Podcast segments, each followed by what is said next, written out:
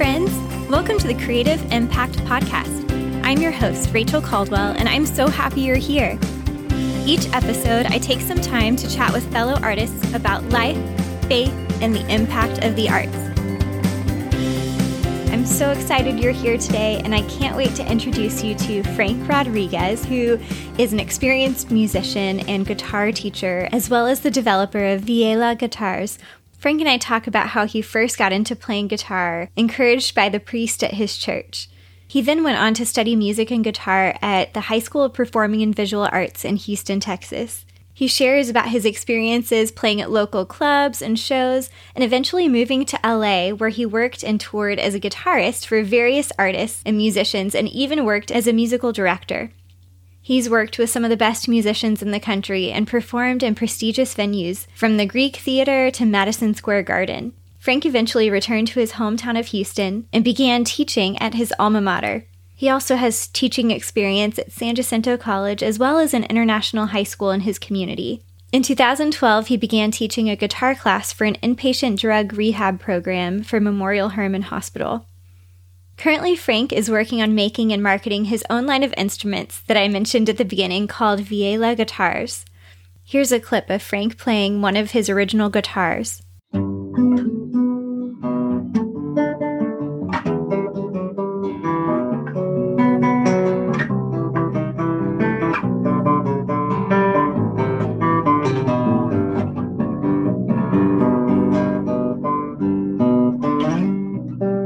Throughout our conversation, we get a chance to talk about his personal journey, including some of the highlights and the challenges of working in the music industry in LA, as well as his heart for teaching and the value of working in our own communities.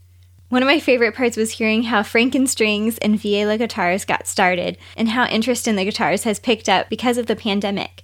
Not only does Frank have so much wisdom and experience to share, but he also is just a really kind and incredible person. I can't wait for you to get to hear his story. Enjoy my conversation with Frank Rodriguez.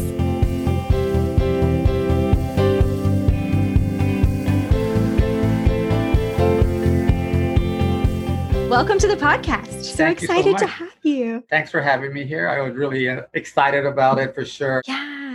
Well, Frank, it's super fun getting to talk more one on one. I know I've had the blessing of getting to see you here and there at different events, like at River Point, some, and then also I know the McCleskeys do Sandy and Jeff. Oh, that park. Yes, yeah, yes. Their Christmas parties are yeah. so so much fun. Do you want to just kind of introduce yourself yeah, yeah. to the listeners? Let you know a little bit about your family and kind of what you're up to right now. Yeah. Well, my name is Frank Rodriguez, and I'm uh, really have been doing education for the past almost 25 years now. Yeah. And nice. so uh, it's been something I've done. And of course, after the pandemic, things really changed. I was Mm-hmm. mainly a, a consultant for the schools. And uh, so I would go in there, they call us adjunct faculty. Oh yes. And so, yeah, so I would go and do different things. Mainly, uh, I was doing a thing at a college and then a thing at a inner city school through HISD, uh, Independent, Mhm. Houston Independent School District. And so I did that. And then I just started sort of going more into uh, still teaching, but I was doing more of the rehab, drug rehab programs, which is sort of cool. But during that time when I started teaching in inner city schools, I started developing instruments and doing different crazy things that I thought would work. Yes. Everybody always said, "Man, that's crazy. I don't know. I don't know about that." And I, I even had manufacturers and people tell me, "Well, yeah, Frank, that's just the idea. That's so daunting. The fact that you might want to start a new little instrument type of uh, right. a group of instruments." So that was pretty interesting. But the funny thing is, I was using, I was doing that while I was teaching at rehab okay. and while I was what I was teaching at my inner city school. It was like Okay. a middle through high school type of thing. that I did. Gotcha. Gotcha. Yeah, and my parents right now, my parents are my mom's 90 and my dad's 93. Wow. That's so cool. I mean, I, I obviously I'm I've been married for about 24 years now. Yeah. And the interesting thing is that I I mean we're everything's good and we're all connected, but now I'm actually taking care of my parents. So I, Yeah. I, I wake up I wake up early and I shoot out to my parents so I can make sure that they take their meds and take uh, and all that important stuff. And Yes. and then you know take care of them. So I mean, my family life is good, but it's sort of between here at home in my Mhm. shop and then going to my my parents. And uh, right. my parents are from Mexico, from the northern part of Mexico, like Monterrey area. Yeah. Yeah, and my dad was born in Laredo, Texas, which is just south of here. So Okay. little border town. Yeah. And so there, uh, I grew up in that sort of environment, going to Mexico a lot and, and doing stuff. So right now I'm I'm reconnected with them because I'm with them again. That's so nice. Yeah, I'm sure Yeah. it's a whole nother season, you know. yeah, getting- it's it's like we I made this big 360. I said, oh, okay, I'm okay. Here I am. I'm I'm uh, Uh-huh. I'm I'm here, and I'm. Hey, did you eat your? Did you do this? Exactly. So- the roles kind of flip a little bit. yeah, it flipped over. So it's pretty interesting. But meanwhile, I've been doing this the music stuff. Right now, I I had to I had to resign from the HISD stuff yeah. really because it was just too hard to do remotely and every you know it's very confusing right now for lots It of people is. yeah it's really tough i really feel for all my uh my colleagues that are out in different districts because i deal with people all over the country and then That's once my yeah and once my instrument sort of uh, launched in october now it's all over i deal with people all over from germany to australia to uh canada i mean it's just people have reached out which is really cool That is so cool. it's a good it's a good deal Yes. And that's neat that you're kind of connected globally right now in the midst of all that's going on. You know, you're kind of getting that perspective from so many different places in the world. So, right and there's people that have already obviously educators have done this for a long time but it's been more i have to say probably more pop oriented musicians people that have uh big fan bases people know them for maybe a hits they had and stuff so it's really interesting because they have been doing this for over 10 years now okay. Some of some of them have a very established uh, following, subscribers, and all that. But the funny thing is that education has never followed that particular trend, Interesting. and yeah. now it's now education is like lagging behind. So I'm telling the people really look into these particular people because they're really they have it down. They understand obviously the video part, and they understand they understand what it is to put things together and just reach out to people through through online. And so they have like a 10, 12 year jump on everybody. That's true. That's good to get like, you know, listen to those people and get advice from them, you know, people that have that experience and Exactly. Yes. And- but that's the way of the future. Me and an educator were talking about it yesterday and goes, we those those that are not catching on to this, it's gonna be a tough thing for yeah. traditional educators, I think, you know. Yes. I So, agree. I agree. It's a lot yeah. of change, a lot of change for people Lot, really yeah. fast. So, yeah. well, so good to just hear a little bit about what you're up to right now. And I'm excited to hear more about your business and creating the instruments a little bit later in our conversation. Yes, that's But I'd love to hear, you know, what first got you into music and playing the guitar, first of all. I guess first, my mom was always into. She loved music. You know, the whole thing of the. She loved these. Uh, you know, the sound of music. She liked people like Benny Goodman, Glenn Miller, and so the music part of it was that. That's where I really Mhm. once started listening to the music she listened to around the house, and then traditional Mexican music. You know, so that was like so. It was a real a cross between. You know, I would say since she listened to Benny Goodman, obviously it was jazz oriented and then but the traditional stuff was mariachi music those boleros which is like a really interesting uh there's a thing called danzones it's just very popular out of mexico so okay, that cool. listen listening to that and the funny thing is it was the priest at my church that got me once he started listening to me play he goes hmm i think you you sort of understand this That's really neat. Yeah. yeah, so I, a lot of the stuff I did and the first things I did were I, I can't say to play in church like the mass. I wasn't doing the mass, but I was just playing for special events. He would say, You think you can accompany me for a whole holy night? I said, Sure, I can do that. And so I would do those kind of things where it was probably more a little bit on the more on the classical side because I was Mhm. starting to read music. He helped me really start to understand that particular part of it. So yeah. it was through through his name was Father Kennedy, and Father Kennedy would even uh, and I was an altar boy. I was an altar boy at my church. Uh-huh. so, so I did this. That so after I would do the first two masses, I would ask Father, Father, can I go up there and practice on your guitar? Because he had he had a beautiful Spanish guitar.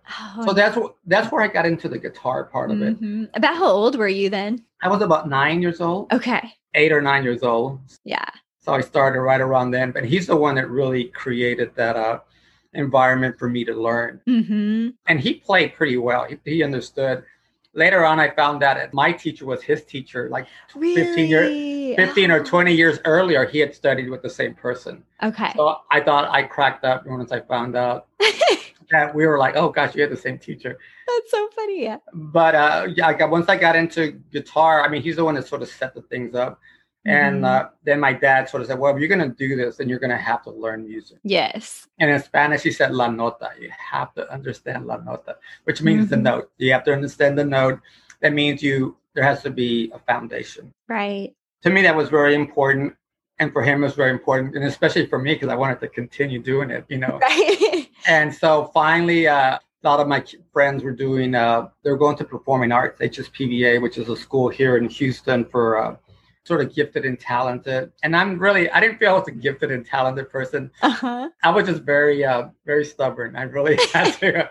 I was very patient with learning, but I didn't have that some of that talent. Yeah, it was more the work ethic. Like I'm gonna stick with this, and I'm gonna keep doing it. And next Yeah. thing you know, I want to say at that time they only accepted maybe two or three guitars oh, year. wow. Okay. That was so it's pretty tough. Yeah, competitive. Yeah, it was a performing arts is like it's a public school, but if there's auditions, you have to audition, Okay. and uh, then you have to go back. And then they, I was, yeah, my audition went all right. I, I think I played like Stairway to Heaven, Uh-huh. but but at that time, Stairway to Heaven was brand new. You know, now oh it's like yeah. yeah, right there it was a like early mid seventies. It was a fairly new song, and then uh, but I when he gave me the music because it was jazz oriented, I really couldn't. I. Just didn't know about it. And then the guy looked at me. He goes, "Well, seems like you can play a little bit, but you really don't know how to read you know music. Uh-huh. So I'm gonna re-audition you." So, uh, he said, first here here's these names of these people. Let's go and make it some lessons from, and let's re re-audition." So I re-auditioned like almost uh, four months later Gotcha. and then I went ahead and studied hard, practiced in the in the Houston heat in the garage on the back of my Oh, house. Oh man, that that Houston heat is no joke. I mean, Yeah, yeah, yeah. So I was in I was in this Houston humidity in the back, but I wanted to learn it so much, so I would take trumpet books, all kind of books, music or piano books and whatever. And I was learning. I had a good teacher. Then I went back to re-audition about three months later. He goes, Mhm. he goes, listen to. Okay, here's a play this for me. He goes, okay, well, you're still not reading that good, but it's a little better. So I'm gonna I'm gonna accept you. But it- so I'm gonna accept you, but it'll be a trial basis. So I got accepted on a trial basis, and next thing I know, he said, uh, we're just gonna have to review you every two or three months. I have to go through a review. wow. And so it was well that kept me going. That really put Yeah, me it on puts a- the fire into you, kind of like. Yeah. it had to really had to be something uh, that I he, I was held accountable for for learning all these things and and at, at that time I had to keep two teachers one which was, was a jazz teacher and one was a classical teacher okay. so that's the only way I, I was allowed to stay in school gotcha. and then so finally at the end I was sort of pretty I could read pretty well I was reading well and and in those days we're talking about mid 70s Okay. you know, early 70s to mid 70s uh, people would hire local musicians to work with artists so if say like Cher Sonny and Cher came to the Yeah. rodeo to do a, a Uh-huh. performance they would hire musicians and they would they would come in with their they would come in with the rhythm section and or and their no i'm sorry uh, they would come in with their musical director and okay. they, and they would hire drummers guitarists bass players Cool. and the circus did that ice capades did that rodeo did that so like what it is now like when you hear all these things at the rodeo where where all these you know Rascal Flatts and all these artists come in to do their performances. And they bring in their band. That's not the way it was in the 70s 60s and 70s it wasn't that way. So they would and but they started hiring kids from the school too. Oh, that's a, such a cool Yeah. opportunity. yeah so we because we were because we already knew a little bit of the hips the little sounds. We had our wah-wah pedals or we had our uh-huh. we had effects so we had little things that we did. So and fun. then so we got to do i got to do some shows. I didn't do the rodeo. Another friend of Mhm. mine did the rodeo and stuff like that. But i would do like shows at the celebrity theater which is now i think it's called the arena theater okay. here at houston. And so i there i played with like people like terry mason. I did a thing with bob hope when bob Mhm. hope was doing his his uh 75 he was he turned 75 years old. Okay. so they needed a, they needed a guitarist for about two or three weeks. So i i did the that little particular job there for two or three weeks. So that was sort of cool It That was- is. and so when my dad saw me do that oh you see him? You see what he's up because they, they actually they were it was on tv so uh, it was Oh, on tv wow. they uh, ended up saying oh well bob hope is here for his 75th birthday uh, anniversary tour or show. And then they, they had a little quick little flash of all the musicians setting up and my dad saw me. He goes oh look there he is Aw. He's like, okay, he's doing this. Like, yeah, so he- I guess he's doing it. Yeah. So at the end of the day, that was a confirmation for that. Hey, well, he's you know, this Mhm. is serious about it. So, right. and I got good with reading. So next thing I know, that was a, a nice thing, you know, Yeah, to be able to do that. for sure. So, where did you know life take you after high school? After high school, I did get a, a little. um I got a scholarship for Alvin Community College, which is just Okay. close to close to here to Houston. And I, I only got like an associate's, you know, so I didn't really Yeah. but I was just I was just realizing, you know, I wasn't going to do that. I was just going to sort of play and study with that classical teacher that I was Mhm. that I was, was working with, and and he was great. He was a great kooky old guy, and he was at, he was probably in his 80s, and I you know, and the drag about it was, oh, my prom night, he passed away. He died. Aw. So I was really, yeah, I was thinking of really trying to stay with him because I knew he wasn't going to be around very much longer. He was Yeah. so I ended up my senior year. It was crazy. I couldn't figure out where to go, and I Mhm. did have that little scholarship for Alvin, so I went there. But I was trying to get to North Texas. I was trying to study with. They had a great program there, and and, and they ended up not. Uh, they couldn't let me in because it was too late in the year. So that's Mm. why I ended up going to Alvin. But I kept on wanting to go back, and I said, "Well, can I go?" No, I'm sorry, it's all full. We we're only letting five people come in to the program. And then so I, I went to SMU. I tried to go to SMU to study with another guy who's really Bob Guthrie, great guitarist, Mhm. more more classical. But Yeah. uh, he was busy too. He said, "No, I'm all full." And then finally, uh, I went to a program in San Antonio Oh, okay. they were making a program which was equivalent to uh, the Guitar Institute of Technology. There was one in California, and they and, and they they decided to build to have one here in in Texas, and it was being led by a great guitarist Jackie King and a guy named Herb Ellis, great great pioneer. Especially Herb Ellis, very well known. And Mhm. uh, at the end of the day, I said, okay, this will be cool. I'll do that. So I went there and I took, I was already writing music. So I was already doing little things. So Mhm. I took my scores and they thought, oh, yeah, this looks really good. And so I hung, I went ahead and enrolled. And it was sort of a pricey at that time. We're talking like 1978 or so. Mhm. It, it cost about $2,000. Oh yeah, go. and at the time that would be a lot of money for sure. Yeah, yeah, that would go like, especially for like just a guitar, like a guitar type of thing, you know. Yeah. So uh, I went to the school, and then I could I realized that a lot of the people were more like pop musicians, rock and rollers, which is great. You know, they're nothing. You know, don't get me wrong. Great, Yeah. great players, but I was I was already doing more jazz things and more a little bit on the classical. And so next thing I know, they they bring in a rhythm section to play with the kids, and I already knew lots of songs, so I would call it a song and. And then they started realizing, oh, this guy already plays. That's sort of cool, you know. The, So the Yeah. school, the school was happy to have me, but then they asked me, "We see you read really well, and you you know all this music. Uh, do you think you might help the other kids that are quite not ready for this kind of stuff? Oh yeah. And so I would have been sort of like a little bit on uh, like a student teacher faculty. Yeah. And then I said, "No, I don't think I want to do that, but I think I want my money back." Is what I told them because I, I didn't want to teach at that point, even though I liked it. I didn't want to teach. I wanted to Mhm. learn. And then so uh, they gave me everything but fifty bucks back. So Oh, that's pretty good. I did, that's right. I did good. I went back to Dallas to try to get into North Texas, and he saw me again. This was already for the third time. He goes, "No, uh, Frank, you know, I, I just I can't take right now. We just, you know, you, you're sort of late again. You can't." Oh. Go. So it was just like timing thing. Yeah. He said, he said, but here's this guy in Los Angeles, in LA.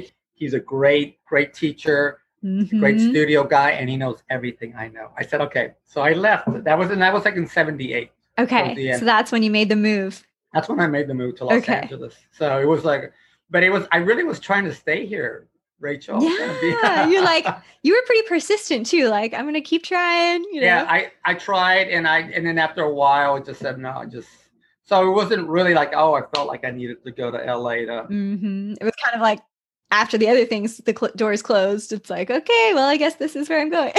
yeah. So at the end of the day, I said, okay, we'll go.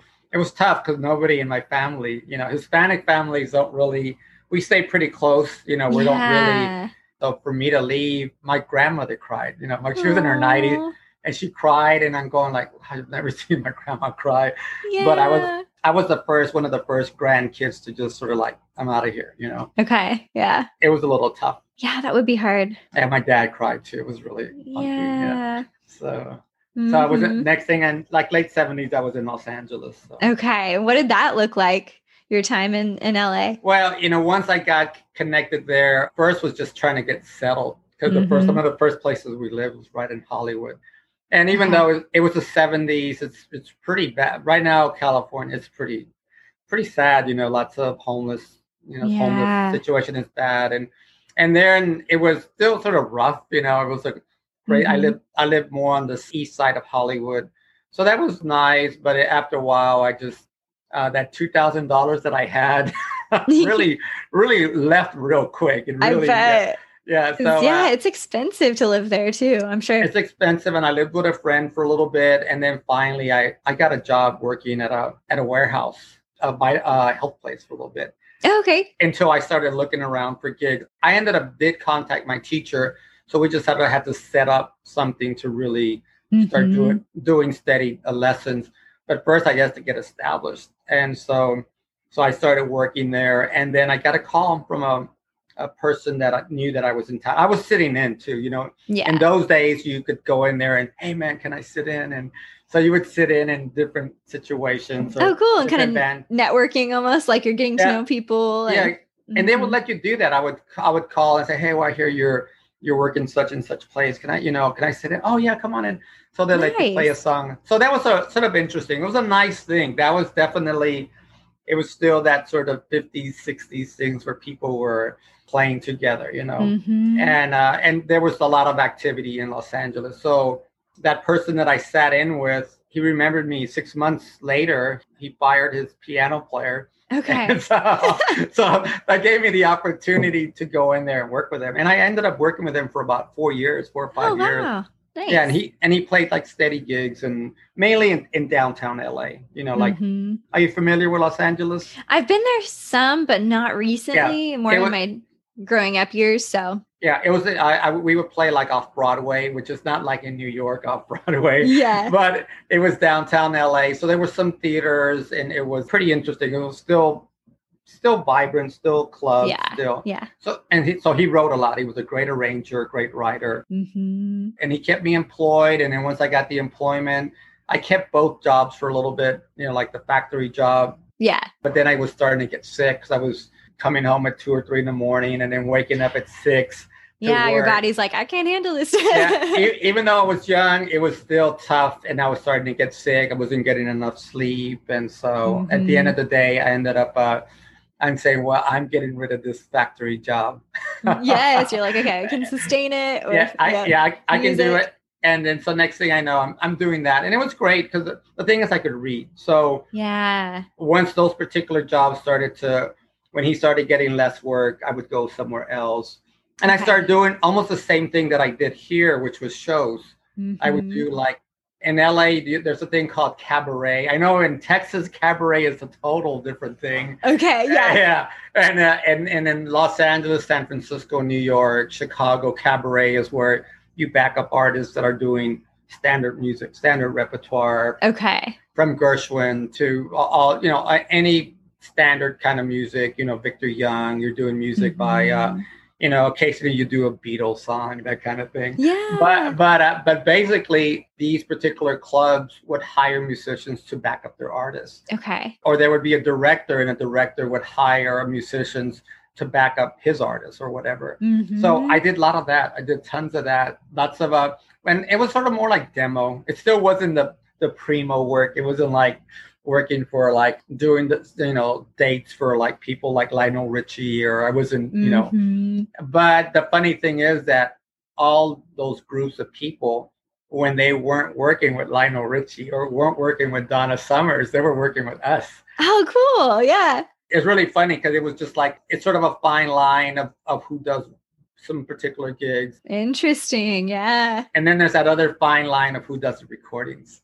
Okay. Yes. But you know, it's and all of those guys are great. It's just the fact you're the right place at the right time and Yeah. somebody, yeah. So it's it's very Connections and yeah, who Yeah. you know kind of thing. Yeah, and so and it ended up, yeah, I worked for people like Johnnie Ray, who was like a, a big artist back in the 50s. I did a thing for Mamie Van Doren, which I just found online Uh-huh. recently. Oh, cool. yeah, something we did in the early 80s. And sure, and, I- and she was a big, like more like a B actress, but she was part. So I just did work for people like that, uh, comedians that would come into town. Mhm. So it was like a just a mixture of a lot of work, but it was the same thing. It was like you come in hardly any rehearsal, and it was like, hey, you know, I got this thing going. Can you come and do it? I said, yeah, and and lots of times I would say because I already knew who all the the hot the great cats were in town. Uh-huh. Yeah, they were like, I, I knew. Okay, I know that. Oh, that you usually use this guy, and I sort of the names are like you know great players like Grant Geissman, who are great performers, great guitarists. Paul Mhm. Verheyen. I know all these. And then I would ask this director, this is pretty interesting. You're in this, and it's a very last minute call. I don't mind the call. I love it that you're that you're calling me to do this, but who couldn't do it? who who said no and then I got Yeah. to do it. Yeah. who, who said no? It says, oh well, they said uh and one thing it was Phil Upchurch couldn't do it. Phil Upchurch was doing it. And Phil Upchurch did all this stuff for like for Motown. Oh wow. He was this guitarist that would work for people like George Benson. George Benson Mhm. would hire. So all of a sudden, it's okay, but that was cool. That's cool. So I'm, yeah. I'm subbing for Phil Upchurch, but it was that kind of thing where you, it is pretty intense. You really got to be ready, and it's a Sounds lot. pretty competitive, you know. oh, it, it is, Everyone's kind of trying to get in for same jobs, you know. So and it's you know the, only thing then at that time, people were still making money doing demos. Okay. So people people could actually go in there and do, you know, like if say. Uh, I remember getting these calls. Oh well, I got this great song, and uh, a friend of mine, it's the gardener for Michael Jackson. You know, and so and so and and uh, I'm I'm going to give it to him, and he's going to try to give it to Michael. nice, I nice. go, whoa, that's but so it, they were they would basically be called, you know, like just demo tapes for music Okay. for songs.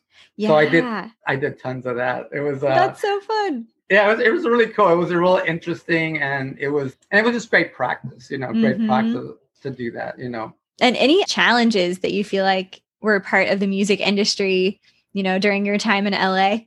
oh yeah, '80s was it's sort of funny. I look back at it, and '80s was very. uh That's probably like '60s. You know, Okay. as far as the drugs. You know, the amount of drugs. I mean, there's still lots of drugs now too, but I think you have a, a bigger group of artists that are more aware Mm-hmm. of those things and if you have a good management then you they can sort of steer you away or, Yeah. or if you have a, a good group of i think there's a good group of artists and musicians that say no man this you gotta stay straight you gotta and i Uh-huh. think i think in the 80s everybody was doing stuff Okay. sort of like the 60s everybody was Mhm. everybody and uh, the funny thing i lived there in the 80s and i did all these different gigs i would work at places like Gazzari's, the troubadour in la Okay. and so they're really known for the rock, you know, the really heavy metal, especially Gazzari's. Gazzari's was a very, that's where people like Van Halen played and Okay. stuff like that. Yeah. But I did showcase stuff there for different artists, and those '80s, everybody was was taking drugs, but I wasn't Mhm. part wasn't part of my life, you know, wasn't Yeah. part of what I was doing because I wanted to be straight. I wanted to make sure, and I would see people, I would see them sort of wander off and Mhm. and they that's always scary because it, it i wasn't scared that i would get into it i was just scared what would happen to that person yeah. Like, and it, how is that going to affect their career or their life? Yeah. yeah their life and and and the and it, sometimes it just happens just because they're not getting a fair shake at the Mhm. industry and it, that was a real sad part of it. I would see particular artists that would almost, you know, just uh, crumble and just give in to things, and which is sad because they felt, you know, they had to do this to be, mm-hmm. to do mm-hmm. something else. At the end of the day, you know, I stayed clear from it, but then I did end up becoming a musical director for an artist, and mm-hmm. for her, I got called mainly as a rhythm guitarist. That's what happened. And okay. then all of a sudden, she fired her whole band the following year. And then they asked me, uh, "Do you think you can lead the band?" And I go, "Yeah, I can." Can you write music? I said, "Yeah, I can write music." Oh yeah. and so, and even though I didn't write all the time, I, I said yes. You know, because yeah. you never you never say no. Uh-huh. oh, yeah, no. To those opportunities, I just, I just, yeah. Yeah. So I said, no, yeah, yeah, I can I can write. I, have been doing it all, all, you know, all my life, type of thing. And so I became her musical director. And this was in the 80s, sort of yeah. in the middle of the 80s and uh, she was just involved in other stuff, you know. Okay. And. I think at the end of the day, I was I I feel bad because she was my boss. This person was my my boss, but I just so busy dealing with the music part of it, mm-hmm. the production part of it, that I just didn't mm, I didn't say okay no can't do this you know you yeah. shouldn't be there. And I was older. I was definitely an older. I was about eight years older than her mm-hmm. uh, that person. so next thing I know, it really took control of that person's life. Oh wow! And so yeah. their career never. I mean, they still sold millions and millions of records. She did great, and they still love her. You know, people.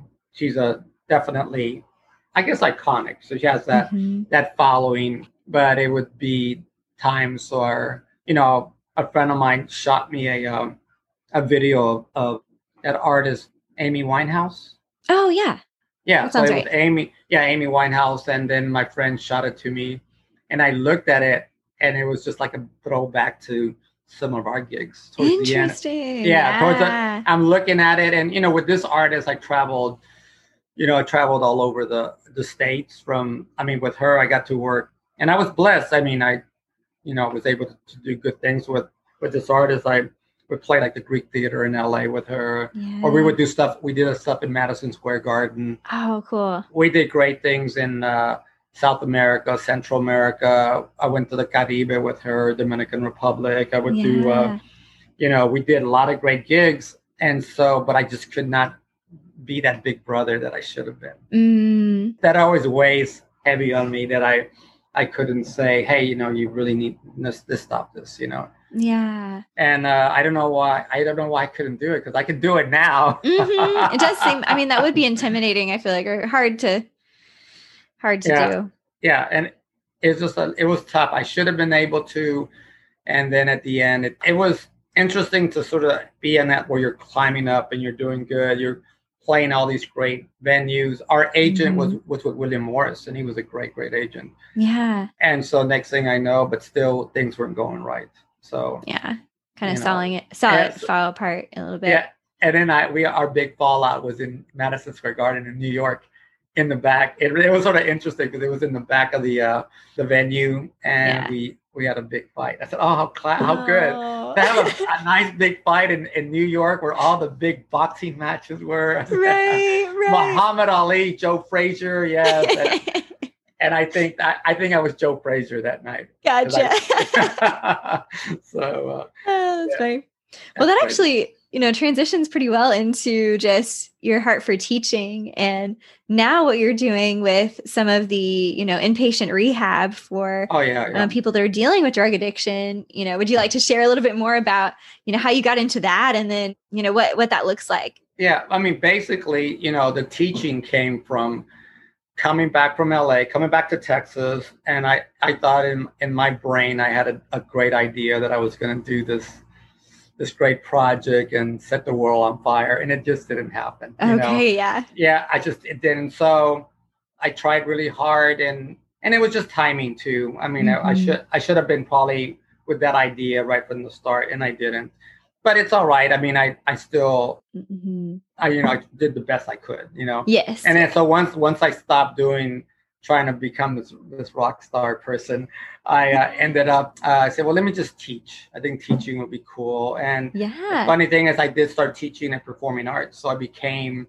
where I where I actually studied. Yes, you came back home, kind of Yeah. to the. Uh, uh-huh. Yeah, where I ended up coming home and doing stuff there where I actually was probably more comfortable with. hmm Even though I was called director of rhythm section, I would just let these kids play. You know, I would just Yeah. say, um, no, it's a little too fast. Could maybe do the melody again, but let's slow it down.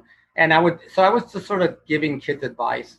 I wouldn't Mhm. really play much. I would just sort of explain what I needed to to hear more of. The time I was there uh, was like in '94. So I Okay. started. I came back. I came back from Los Angeles right around 91, 92. So I just started jobbing a little bit. I did have a little. I did a little Tex-Mex gig for a little bit, Mhm. but I, I didn't really, you know, even though I loved her, she was a great artist. I was in my heart was in there. yeah. I understood the style. and I already had done it, but I was. It was just something that sort of carried me over to other stuff.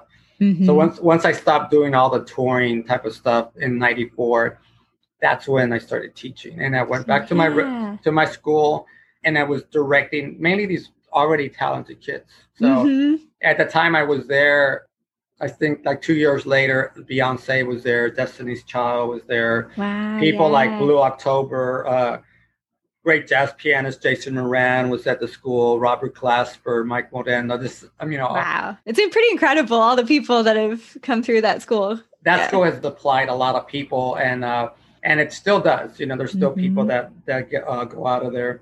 But they were my students. There were some of them were like, I have at least a handful of uh, Grammy winners, which is sort of That's so cool. Yeah. Yeah, it's- that's it's fun. I'm sure fun to see, you know, just them living life and, you know, oh, yeah, and, these great and, things. and I'll see them. I'll see them because I still go to LA a lot. You know, I'll be there. yeah. I'll be there in a few weeks. And the funny thing is that I'll see them out there. How you doing? And so that was part of my education. I was actually, but I didn't feel I was really like teaching them guitar or I was Yeah. teaching them. I wasn't doing the um, the real deal. And hmm then they, they called me to do a thing at Pasadena at the San Jac College Yeah. Central Campus, which has Okay. a really good program. Mainly, those- it has a real strong audio program. And so Mhm. next thing I know, I'm doing a college class. So I'm doing teach. I have a small studio there, and then I'm teaching a big guitar class. So now I'm feeling a little more like I'm doing. I'm teaching Yes. people. I'm explaining what I did and how I do this, Mhm. more the fundamentals and the fundamentals, the basics, and all Yeah. that good stuff. And next thing I know, a principal, assistant principal that was at Performing Arts, had got his own school okay. it was at Sharpstown. It was a inner city Sharpstown. It's sort of a as a you know unfortunately a bad reputation, but we were there on the main campus, and he was Mhm. starting a magnet school. Okay. It was going to be an international study school, Cool. and he, he he knew I played a little funny instrument, a thing called a charango, which is here. I don't know if uh-huh. you can see it. So it's a little Yeah. it's it's a strange little instrument, but so it has a definitely a different sound. And so and since he was doing international studies, he wanted me to take I want you to, to teach that. I said, Oh shoot, okay, I'll do it. So I and it brought me back it brought me into my neighborhood actually. oh, you know, wow. So it brought yeah. me into my neighborhood and that's where it was blocks from my house. Mm-hmm. To me, that's a really cool feeling that I'm Yeah. in my house, and then I'll see my kids at the store, at the HEB, Yeah. or the like PS. really a part of the community. Yeah, so that was all. I love that part of it, you know. And uh, so I was learning to teach that, and we were basically on that campus. And then finally, once they started getting like the juniors in and the sophomores in, then we had to move to the middle school campus, which was Okay. still not too far away, but it then became more of a guitar program. Yeah. So I started because nobody wanted to play this little instrument. They were just like everybody wanted to play guitar, you know. Yeah. Uh, so everybody wants to rock out. The funny thing is that uh, I ended up using the charango a little bit, but just started focusing more on, on guitar. Once I Mhm. started that guitar program, that's where everything sort of say, "Oh, okay, that's this feels this feels good," you know. Nice. Kind of getting in the like your Yeah. sweet spot. Yeah. yeah yeah so something that i sort of felt like i i could do this i can help out you know Yeah. father father kennedy helped me out so now i'm sort of giving it back you know Uh-huh. and then uh, i saw I, I started working there it's all inner city and it's all pretty tough you know with the kids you know yeah. the stories are like incredible you know and so the and then the, the irony is that then uh, my young son got involved in, in drugs. Mm, and so yeah. that's where, you know, that's where the uh, addiction, that's where I started going into those programs. But I wasn't planning to. Yeah. I, I think anything that I've done, I didn't really plan of it. Just sort of started, it just sort of happened. Isn't People that so me- true though? yeah, yeah. I mean, even like stuff at the schools when they asked me to teach at, at performing arts, I didn't go. I went there just to see if I can pick up some private students. And Mhm. it's, oh, I got this, I got this class you can teach, and it's okay. The same thing at the college. I said, oh, well, so and so left. Are you interested? yeah, just like came to you almost. Yeah. Yeah. So I will let things like that happen, and so Mhm. things like that, and I just would sort of like get into it and and uh, make it work, you know. And next Mhm. thing I know, as my son's getting involved and stuff, he goes into like an inpatient program. Okay. And so I en- ended up having to be, um, you know, really, really involved, trying to see what's the deal, what's wrong, and you know, Mhm. and, know, how did I mess you up, kid? Aw, yeah, yeah, yeah. it was really tough. And it's my stepson. He was my, he was my baby. So he was like maybe 16 at the time, 17. yeah. And the next next thing I know, uh, one of the directors saw me sitting there waiting for my son to be out of this meeting. And he saw me because I had my boots. I, I always wear a hat too. I wear this like fedora hat. I wear it. And, and so uh, I wear this hat. And he goes, "What do you do?" And I said, "Oh, you know, uh, I teach guitar performing arts. I do a thing at, at a college, and I'm uh, also teach at a inner city school. Oh, you teach guitar? He goes, Yeah, I teach guitar. He goes, We need a guitar program here. I go, No. Yeah, I'm not gonna I'm not gonna Yeah. work with a bunch of addicts. I'm sorry, you know. uh-huh. And, and then uh, next thing I know, my son gets out of the program, and then my my older son gets in trouble. Oh, and yeah. so he gets in trouble, and he's looking at a real bad scene. You know, it's bad. Mhm. Not his fault as far as what he was being charged with, but his fault for being so careless. And Mm, so yeah. now, almost five or six months later, I'm at the same place, waiting for my son, and and the and that director walks again. Almost, it was almost like clockwork. He was like, Uh-huh. he sees me, and I'm going. He said, "I was thinking of you the other day," and I'm going, "I was thinking of you too." He said, "You want to do it?" And I said, "Yeah, let's do it." Nice. so, so all of a sudden, everything sort of came through that. And I had a friend, a dear, dear friend of mine, who right before I admitted my oldest son into the program, had just committed suicide. oh wow. and so, and it was, and he wasn't involved in drugs, but he was, mm-hmm. he was in a lots of pain. Yeah. And so the, the, the pain part of it, which is really lots of why people do drugs. that know? makes sense. Yeah, because you're trying to find something to make you feel better or Yeah. numb it or whatever. Yeah. And, and even if it's just emotional pain, you Mhm. know but his was a pain because uh, he was a great great musician he was and his name was bob birch and he was he worked with elton john for years him and i worked Yeah. him and i worked with together for years in in la and he was one of my number one bass players i would use Yeah. but he it's unfortunately about a year or two after he started working with elton he got hurt and that uh, he got hit by a truck in canada Oh wow. and so he broke his legs and it and then but it really damaged his back Yeah. it was the back damage that created basically all the problems. And next thing I know, he's just trying to feel better. He's trying not to Mhm. hurt. And so at the end, I don't think he was he wasn't an addict or he because he was a smarter guy than that. You know, he Mhm. knew to stay away. But at the end of the day, he just couldn't take it anymore. couldn't take- Wow. Take pain. So the the the week I admitted my son into the program, he did that. So uh, once I got to hang out with his wife afterwards, I flew up to LA just to talk with her a bit. And she said, No, Frank, because we were always worried that, you know, he sort of like was retreating from us a bit. Yeah. But it was really the pain. And then Mhm. so uh, and so I talked to her about a lot of things and we uh, ended up, you know, I got a lot of closure out of it. But it Mhm. also just confirmed the fact when I told her I was doing this rehab thing, she goes, Oh, that's so great. Bob would love that. Yeah. And, and so at the end of the day, that made me, that gave me that feeling that, you know, that confirmation, you know, Yes. that, uh, that I was doing something. And, and he gave me the funny thing is I wear these boots occasionally that, that belong to Bob. And so, and so I wear them and I, and sometimes I alternate because I use boots and lots of times I take them to these programs. And so sometimes I share the story, you know, yeah. it just depends how I feel. hmm I've been doing it almost 10 years now. That's So, incredible. Yeah, so it's really cool, and it's a very nice kind of thing to where I can, you know, it's just it is like 360. You know, I Mhm. made this thing, and it's been great. uh, But during all this time, you know, it's I never thought I would be doing anything like it. Just- Yeah. How it came, yeah, it just sort of naturally progressed into that. Yeah, and it and I do it as a, as a lesson. I don't do it like, Mhm. oh, let's jam. We want to jam on a song. Let's do uh, right. yeah, let's do uh, uh free bird, free bird. You know, it's not we don't do we I give them a lesson. I said, no, this is how you hold it. And so I explain everything. And I'm I'm in the process. I was writing a book earlier about two years ago, but I'm Mhm. actually changing the format to sort of work more for those programs. nice. I got all the fundamentals down. I got all the rudiment stuff.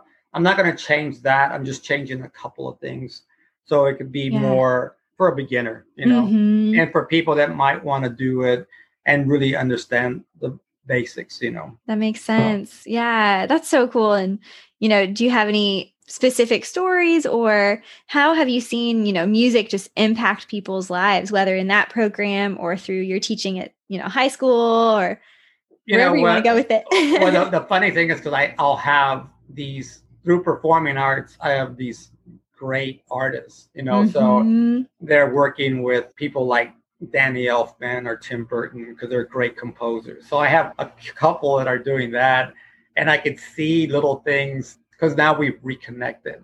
yeah. And I always wonder, I always think, I said, well, you know, you're already really so talented about what you, you know, one particular person, his name is Edward Tribeck, and he's a great, great uh, Yeah. composer, arranger. And so next thing I asked him, I said, I know I didn't teach you anything because you were already so good. No, no, I remember when you were in class, you said something about when you're in LA, you got to be so ready, you got to be so prepared. Yeah. And just, I always remember that. I said, really? You know, because you never think people are really because they're of course they're young and sometimes they're just kids. And Yeah, it's like, are they even listening? Like, Yeah, do they hear anything I'm saying? yeah, they blow you off. But at the end of Uh-huh. the day, he said that, and he now he's forty years old. That's so cool. And I was we had dinner about two years ago. We were we were in Santa Monica and we decided to hang out and have dinner. And I just looked at him and going, you know, Edward, I'm so proud of you. You know, yeah. and and he was one of those kids that was unfortunately very when he was there the level of talent was incredible Mhm. so there was guitar players there were just and he knows that they were eating his lunch they were just like Mhm. and all of a sudden now that you know he's the he's the, the big boy on the block you know he's like yes. he's the one hiring them to come in and say hey Uh-huh. you know so the tables have turned and i told him that i always i always knew that you would do well you know Mhm. and i always you know because he was sort of an underdog so in that case i see that part of it through that particular institution which is a higher learning more Right. intense and then on the school level i mean the inner city is just what kids have been able to do to occupy themselves and maybe they Mhm. weren't going to be professional musicians or not going to be uh, you know like having being in bands but it was going to be something to enrich so i see those kids yes. and I still live in their neighborhood. So right now I'm now because my business is getting a little bigger. I hired two of them to come oh, in. and- that's so cool. yeah, Yeah. yeah. One one majored in uh in international business. Nice. So I, I said, oh, I need you. Uh-huh. and so she comes on Mondays and she takes care of certain things. She'll do invoices for me and stuff Okay. like that. nice. So I can see I can see the fact that and I want to keep it in here. I don't want to outsource anything. I want to keep it in in Mm-hmm. America, you know, and I want to keep everything. Even though people say, "Oh man, take it to Korea or China," said, "No, I think most of it needs to be done here." Yeah. Mm-hmm. And so in the drug rehab stuff, it's a little harder to tell. You know, I know Yeah. they enjoy it, and I know they they always thank me for being there and showing up and you know hanging and hanging out with them and so i so it's been harder to see you know exactly where what it's done but Mhm. sometimes they'll call me they'll call me and say oh i got your number through so and so i said that's fine. You don't we can talk now because you're, you're out of the program. You're not here. Yeah. and so sometimes because there's a lot of things when you deal with rehab through hipaa all these laws that Mhm. you know confidentiality thing. But you know when when you're there and uh many times when i go do these things i'm tired and i don't you know almost don't want to be there. Because i because i not because i don't want to be with them it's just i'm tired Yes. But then I, sh- I show that. up. I show up. Yes, yeah. I show up and boom. I said, "Oh, this is cool." I just Yeah, like I'm supposed to be here. That's so so good. yeah. So it works out good. So um, Love that so much. And I'd love to hear you kind of, you know, have given little bits of the story of your, you know, Frank 'n' Strings and creating your Oh. own yeah, your own instruments. I'd love to hear more about that and kind of, you know, how did it get started and what that process was like. Mainly uh, the funny thing is that once people didn't want to play this instrument, you know, which I love Yes. because it basically it is like a guitar. If you if you live in the Andes, then you instead of playing guitar, you're playing. So you're playing stuff where you're Yeah. play, you're using this and uh, and you can use techniques like on guitar and you can play like so it has like a the pretty little arpeggio or you can strum. Yeah. So it has, but it has a different tuning. So Okay. so the kids, it had to become guitar, you know. And so Mhm. the guitar part of it was just because it's more accessible stuff on YouTube. There's guitar, Right. You know, all this guitar center stuff, and so I switched to guitar. But then I started, I started with a good group of kids, but then all of a sudden it, it would get less, you know, less kids would get involved. Mhm. And sometimes, so there's just less support. You know, sometimes parents, ah, you know, I don't, I don't want you to do that, and yeah. you know, some sometimes these kids have to work. You know, it's That's true.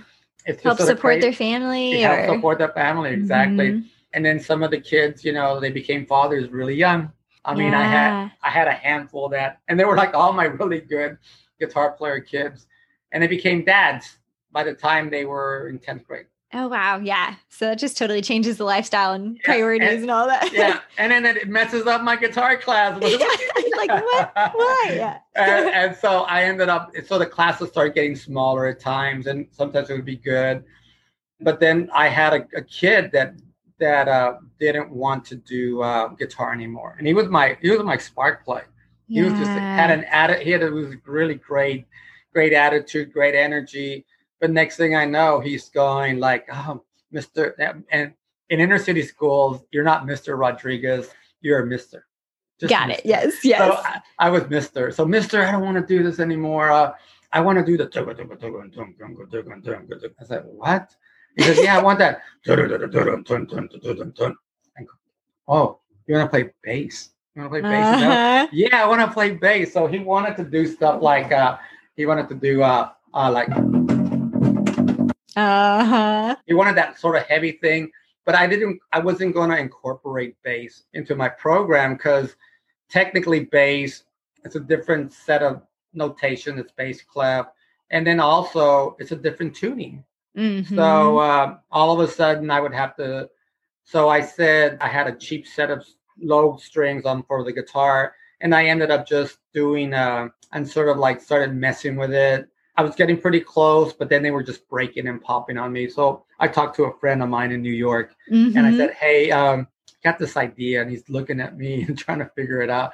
But uh, what I'm doing is no different. I decided to just make a guitar and put a guitar together that has lower strings, but on a regular scale guitar. Got it. So it's a regular classical guitar, but now it's it's the size of a typical guitar. Makes sense. Normally the contra guitars are big. They're like yeah. are almost like a bass. So it, it limited the amount of people that can play it.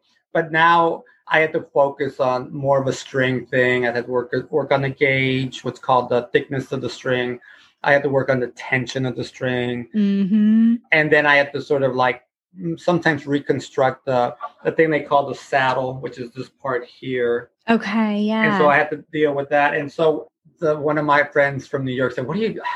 How you- you're? It's just that's sort of really you're wasting your time." I said, Mhm. "Okay, uh, I don't know. I think uh, so. I didn't want to drop it, and so I ended up because of that one boy sort of focusing on something that he could play. So he he played the first crude type of um, I guess prototypes. And so right now, this is sort of like more of what people are, are asking, and it's just regular guitar.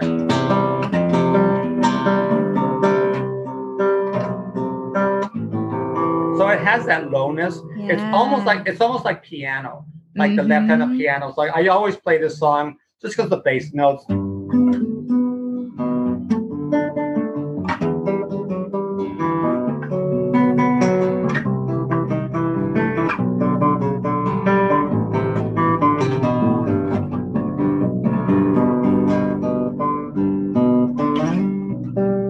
So it has a beautiful sound. Yeah. the sound is really cool, and it, you can almost do anything. You, you can use a pick, but if you can do like a pop song,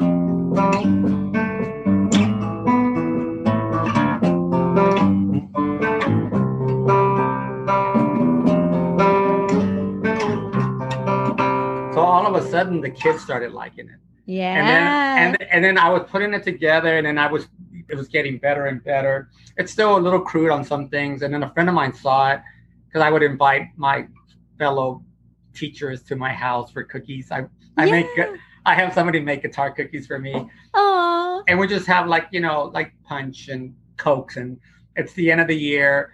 And then suddenly one of my friends came by and says, "What is that? What is that there?" I said, "Oh, it's just like something I'm putting together. It's really nothing." He goes, "Oh, if you make that better, I would give you a thousand dollars for that." Wow, It was- nice. it, it was that kind of thing. I'm going, what? He goes, yeah, that's sort of cool, Frank. And so at the end of the day, I started. It, it started working out. And next thing I know, I since I lived in LA, I started talking to my friends. I said, hey, how about if I do this? And if I do this, would you be interested in coming and checking it out? Next thing you know, a great, great studio friend of mine, Ramon Stagnaro, came. I exhibited at one of these big events in Los Angeles, and he came by and he told me, well, I, I asked him, can you please, uh, you know, just let me know. You tell, be honest with me. If you don't like it, you tell me. Yeah. And he goes, yeah, I'll tell you. If it's no good, I'll tell you it's no good. So next thing I know, he goes, oh, I like it. It's good. oh, And he's very, he's very particular. And he's Peruvian, so he actually plays chacharango, this little instrument. Mhm. So he played that, but but as soon as I did this, there's people were asking me because they want to incorporate ukulele into the ensemble Yeah. Because that's really popular. The only thing is that ukulele, nothing against ukulele, believe me, you know, they it's a great instrument, but in guitar ensembles, again, they have to transpose, they have to change things, you Yeah. have to rethink things. And sure enough, I ended up just thinking of the charango. So the charango was the instrument that I started with. And the charango is basically it's 10 strings, but they're doubled Okay. you know, so it sounds like a ukulele. It's a G, C, E, A, and E. Mhm. And so I ended up, I ended up thinking, okay, let's, how can I make this to become a smaller guitar with that pitch, that Yeah. high sound. So I ended up just sort of doing because I had to scale it down. There's math involved in this craziness. I and bet. then- I know. I was and- like, this seems more complicated than it sounds. Next thing I know, I ended up doing this one. Ooh. So this is like a, a basically it has has nine strings. Okay. So it has a, I double the first string, double the second, and I double the third. And then I have a one for the four, one for the five, one for the six. So it's a nine string instrument. In Nashville, they do they do this to electric 12 strings. They actually they don't they don't put the 12 strings on there. They just double the, the first three strings and they leave the other ones sort of plain. So now it feels like a regular guitar. And you can play it. So if you play a C chord, there it is. That's the so it, it's a it's a smaller, higher sound. But now it's it's almost like ukulele. So you can go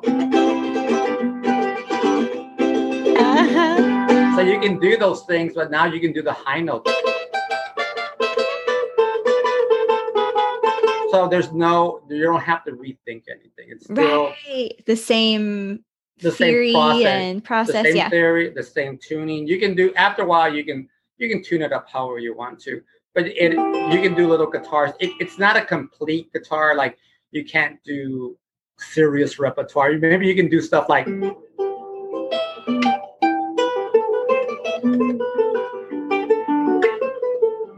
You can do that kind of stuff. Nice, or you can do like a like a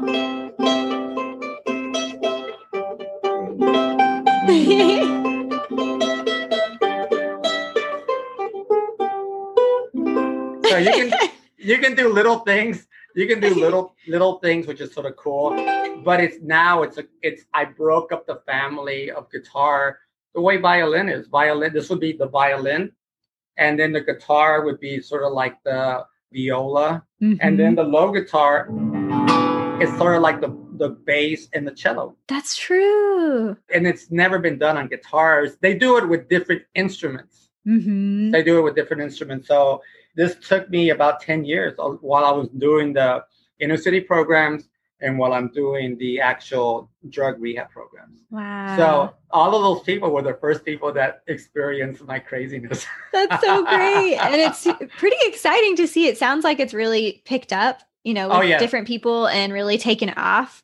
yeah. So that's super exciting. Yeah. yeah, I, I the pandemic caused that because when the pandemic happened, since I focused on education and I do all these education programs, presentations, what happened was uh, during the pandemic, uh, education was the first to shut down completely.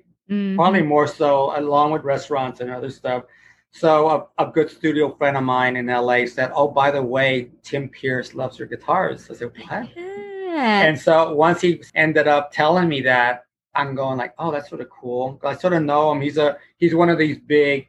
He has these great tutorials. He's a great guitarist. yeah. And then so I got to meet him.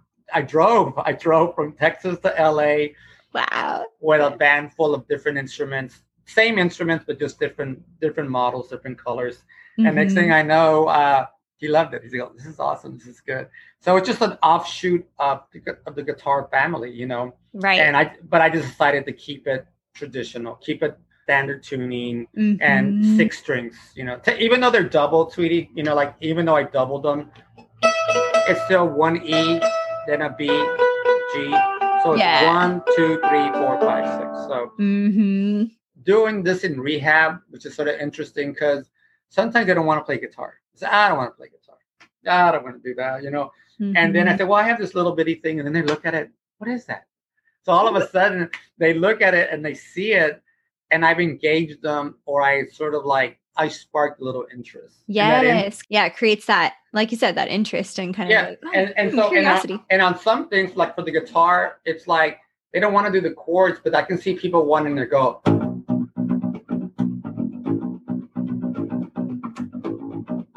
uh-huh. you know that's oh man that's cool how do you do that because it's repetitive and instead of it being like something you have to you know maybe okay you got to do it this way and oh no you know there's a freedom about it Mhm. because it's it's a very individual thing but it's also a, a sound it's a pitch it's a sound Yes. That connects maybe more with certain people and yeah Yeah. so the low connects good the high connects good if you want a guitar here's a regular guitar right. so i felt really blessed that i get you know but it just took years all of it is like bench testing especially the strings the Mhm. bodies, making sure they can withstand kid abuse. yeah. And where do you get all the different materials from? well, the the materials, uh, the the little instrument is made for me in Bolivia. okay. At the end of the day, uh, the whole body, it's really one, it's one shape. You know, Mhm. it's basically this is all one piece of wood, and then it's turned over, and then they carve the wood because this is full of wood. Yeah. So they carve it out. So it's carved out. And then all the wood comes from Peruvian, from the Andes, probably from Mhm. uh, Bolivia and Peru are, there's a word called naranjillo. And that's where really what makes the sound very unique. okay. And so usually it's also very pretty, you know, there's Yeah, a really, Beautiful woodwork. yeah, pretty design. And then I get them and then all the strings are made here in America. Okay. So even if they make it out there, at the end of the day, they have to come to my house. Uh-huh. or, no, they come to my shop, and next thing you know, I'm the one that sets everything up. You know, and I have another person. I have a satellite shop. Uh, they're Pace Guitars out of Houston, but there's certain things that I do to the to the bridge here, to this little part here, hmm and that makes everything. But the strings are are part of uh, the strings that I designed through. Okay. Uh, and at the end of the day, I to design. I did all the even the strap. Everything is sort of unique to the instrument. hmm So instrument Bolivia, strings America, United States, New York. You know, Yeah. and then and then some of the other stuff is uh parts that I get here. You know, maybe uh, for, for some things I get through a shop, which is funny. They're out of Houston. It's called Allparts Mhm. and they pro- they provide me all these things for guitars. They're one of the biggest guitar distributors in the world. really? Wow. I didn't realize that was in Houston. they, they're based out of Houston. It's sort of crazy. yeah. And then on the low guitars, I just I get a good luthier that makes them, but they make them in small amounts. So I get it basically about maybe 50 or 60 per year. So it's not a Mhm. whole lot. And then I do also sell the strings if people want the strings kind of thing. I mean, it's people can do what they want to. Right now, I have a pastor. I mean, because I have studio guys that get them. Yeah. So this this little guitar here, my little guitar is actually on one of the new Simpsons episodes. really? Yeah, yeah. So I got I gotta ask you. I gotta ask him which which episode is it? Yeah, exactly. He probably played like a you know something really something real simple or something you know maybe uh you know like you know I don't know exactly Uh-huh. what he did, but he said, "Oh yeah, Frank, I just used it for this Simpsons uh, episode." I said, "Oh, you gotta let me know." But the funny thing is that it can be used for all all kind of stuff, you know. Yeah, you never know what people can use it for. That's so fun. and and so I, I have a pastor that bought the low guitar, the one that's on Tim Pierce's video, Mhm. and his name is uh, Byron Wilmoth, okay. Pastor Wilmoth, out in Alabama, just south of Mobile, Alabama. Mhm. So he just received it. He goes, "Oh, I love this. I'm going to use it." And so, That's so cool. so it's all the cool. Yeah, it's going to be obviously it's going to be, uh, you know, probably use it in his church and stuff like that. So, Right. yeah, it's going to be. Yeah. So Well, I just love what you're doing. I think that's so much fun. And I love the name Frank 'n' Strings. How it's kind of like putting different pieces together, you know, Yeah. like Frankenstein, but with the guitars. So. Yeah, it's just cutting. It's cutting up guitars, you know. And Uh-huh. and the, the name Villela is my mom's name. Oh, okay. So Villela, it's I don't know if you can see the. yes. Can you see the The, the, Villela? sign. Yeah, the, Mhm. so Villela is basically that was my mom's maiden name. okay. I could not trademark Rodriguez. Right. Rodriguez it's like so many Rodriguez. You know, there's and so Uh-huh. at the at the end of the day, it was easy. I so I was a, able to keep it. And actually, Villela sounds like uh, the word vihuela, and vihuela is what guitar was. That was the actual initial guitar. So it Oh, wasn't really? like oh yeah, like you say, oh well, it's considered a lute, but in Spanish, it was they were called vihuelas. Okay. So and it's So that's a neat like play on words. Yeah. Almost, yeah. So Uh-huh. er- my Italian friends that that help me out with strings and stuff, they're going Villela. I like that Villela because it sounds a little Italian, you know. Yeah. But V uh, Vihuela is V I H U E L A. Okay. Vihuela. So it's spelled with an H and minus with a it's with a with a double L. So yeah. uh, yeah. That makes but- sense. And I'm glad you pronounced it because I want to make sure I pronounce it right. yeah. I- think it's like it's like a Y Villela. Villela. Villela. Villela. Yeah. Okay. Yeah, and so and so Valella, Valella, no Villela, Villela. Villela, Villela. What a very good, sweetie. Oh, thank you. good. Yeah. Well, something that I love to ask, you know, every guest that comes on the show is is there something on your heart that you want to share with other artists, you know, musicians, dancers, writers, any form of artist? if anything, especially when you're doing art and you know, in, you know what in what, whatever form, you know, visual or you know, music or are you you can't really put all your eggs in one basket. Mm-hmm. You have to be really open to a lot of stuff, even though it might might be in your comfort zone. You might feel like, oh, I don't really want to do that. You know, Mhm. but you realize that whatever comes your direction, whether you believe it or not, comes to you for a reason. yeah, yeah. And it and it's very interesting. And then uh, you know, to but to just depend on one thing or one venue or one place. I was talking to my daughter earlier because I was sort of nervous about doing this stuff. And so I asked her, uh, she said, well, just just be dad, you you're you you always talk, so you can you'll be able to get this. You this." got this. Yeah, Yeah, you got this. So uh, one of the things was if you just stay in one area and this that's your little area, then how do you really experience other stuff? You know, how do you Mhm. you know if you're like just doing R and B music all the time and that's your niche there, Yeah. uh, and that's fine and that's good, but there'll be a time when that you can't do that anymore, or or Mhm. or that artist is not doing that anymore, or you know it's the same. And I always see it too, even in church where, where musicians get all, you know, there's all these big churches that feel like, oh, you know, we have this great music and great programs Mhm. and great sound system or whatever. And at the end of the day, there's just this group of people that just stay there. And you Yeah. really need to always venture out into your community, wherever you're Mhm. from. Because I always had a hard time when people were would want to pay me to, to do stuff like that.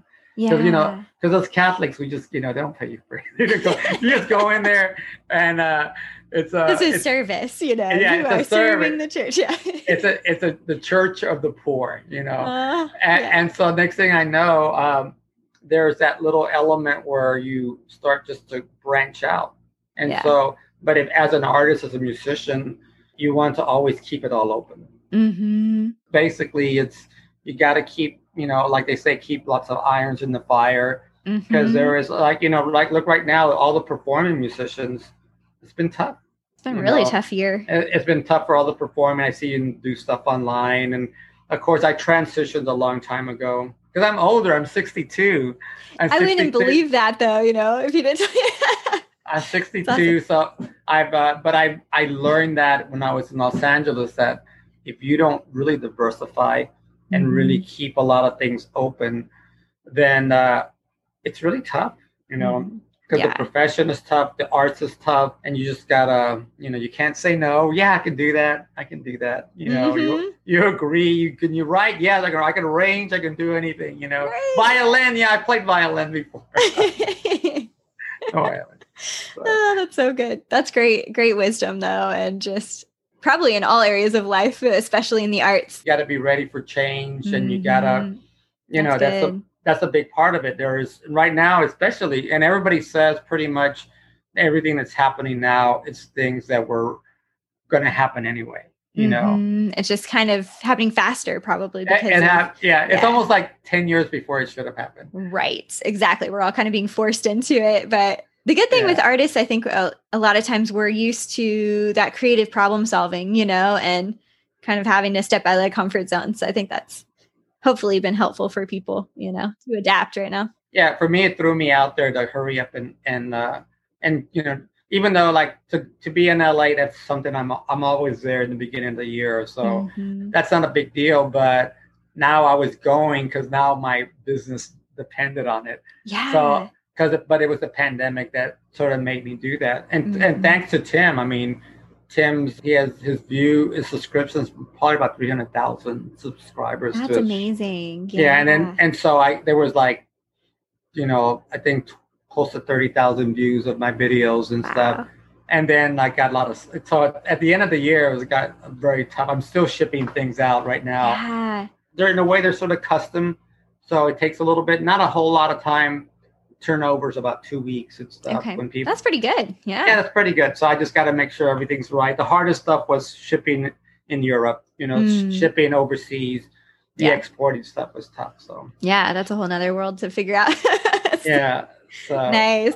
Well, just for a fun question here at the end, what is one of your favorite things right now? one of my favorite things right now probably the rehab stuff Yeah. probably doing that i mean you know in that situation where i'm dealing with you know and i have to say patients because they're patients and i, go- I go in there I'm, I'm hired technically through Memorial Hermann but i'm Mhm. doing another one in great oaks which is out in egypt texas so i do that one too i think when i'm there i sort of see my kids Mm, yeah. Yeah. It's like your heart. Yeah. yeah i see my son i see the eyes sometimes they, they come in with such anger they're just so mad and then i look at them and then I, I you know there's some some many times there's not much you can say. Hmm and they'll say how you are you all right? Everything good? And sometimes they'll answer you or but it's sort of nice because i think they know you're there and you're there for them. Hmm and at the end of the day i've had somebody who didn't ever engage on anything. He wasn't part of anything that I, that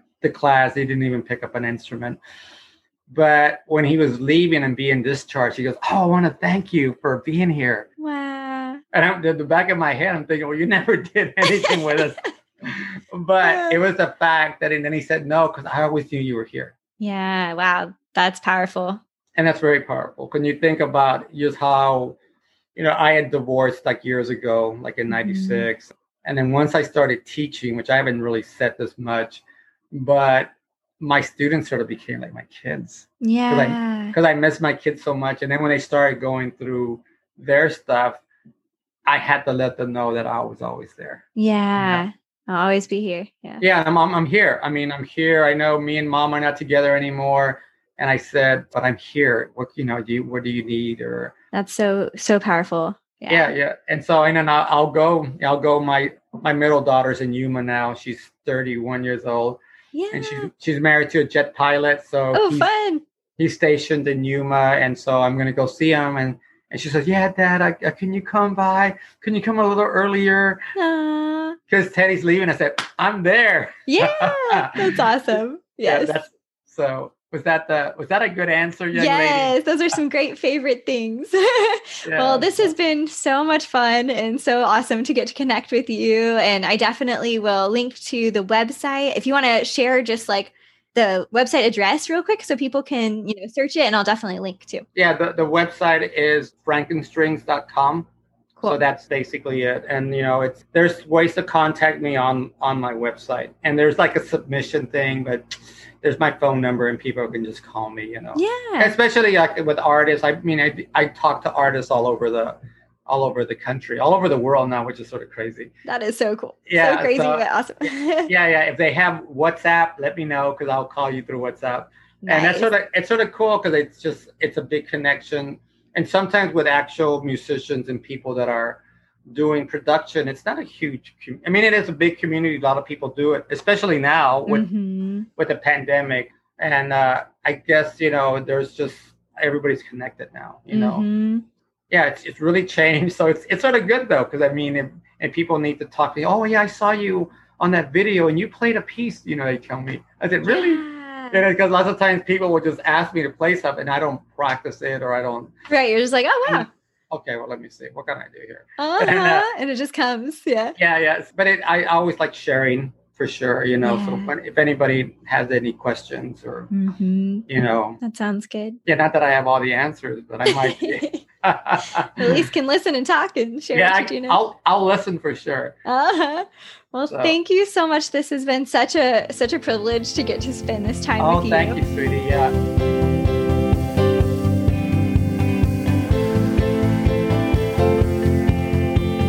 Had so much fun getting to hang out with Frank. Be sure to check out his website, frankenstrings.com, or connect with him on Facebook. You can find all the links, the full show notes, and additional resources on our website, creativeimpactpodcast.com. Thank you so much for listening to the show. The music for the show is produced by Michael Cash. I'd be so grateful if you'd share the show with a friend, check out our Patreon community, and I'll see you next week.